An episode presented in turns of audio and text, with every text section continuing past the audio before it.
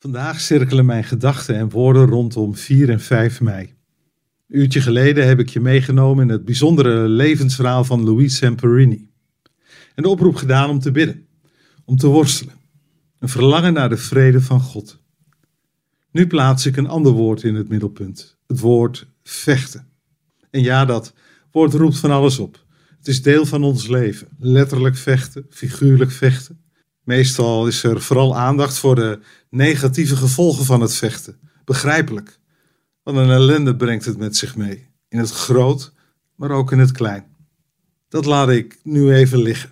Ben je je ervan bewust dat dit woord ook een positieve invulling kan krijgen? Je vecht ergens voor omdat je je idealen en dromen wilt verwezenlijken. Dat gaat meestal niet zonder slag of stoot. Het vraagt moed en doorzettingsvermogen. Ik ga je wat voorbeelden geven. Ik moet denken aan iemand als William Wilberforce. Hij voerde in het Engelse parlement aan het begin van de 19e eeuw een verbeten strijd om de slavenhandel te verbieden en de slavernij af te schaffen. Maar denk ook eens aan iemand als Martin Luther King. Hij werd vermoord omdat hij als christen de tweedeling in de maatschappij wilde afschaffen. Ieder mens is voor God in tel. Zijn gevecht is tot op de dag van vandaag een bron van inspiratie voor veel mensen. En hoe schrijnend, dat gevecht is meer dan ooit nodig. Ook in onze maatschappij. En ik las ooit deze uitspraak van Erik Hazelhoff Roelsema. We kennen hem als de soldaat van Oranje. En hij zei: Wist ik veel, behalve dat er in het leven van ieder mens toch ogenblikken voorkomen waarop hij tot zichzelf zegt: Tja, dat kan niet. En dan doet hij iets. Het brengt deze vraag met zich mee. Waar vecht je voor?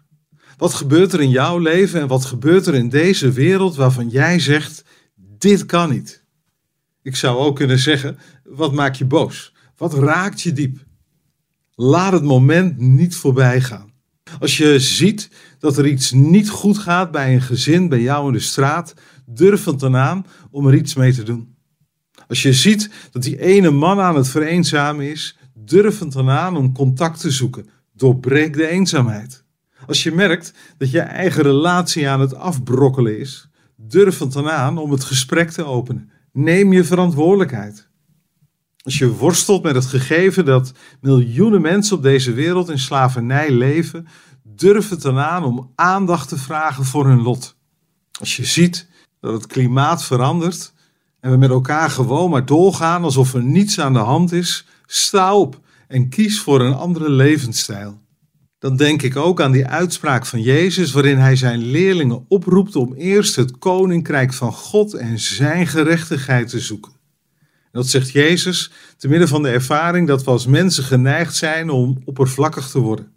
We maken ons druk om ons eten en drinken en we vragen ons af hoe anderen ons beoordelen en we besteden veel tijd aan ons uiterlijk. En ja, dat hoort bij ons leven, maar we missen de boot als we oppervlakkig worden en als uiterlijkheden ons helemaal inpakken. Zoek liever eerst dat koninkrijk van God en zijn gerechtigheid.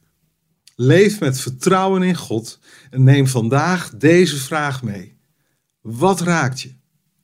Waar wil jij voor vechten?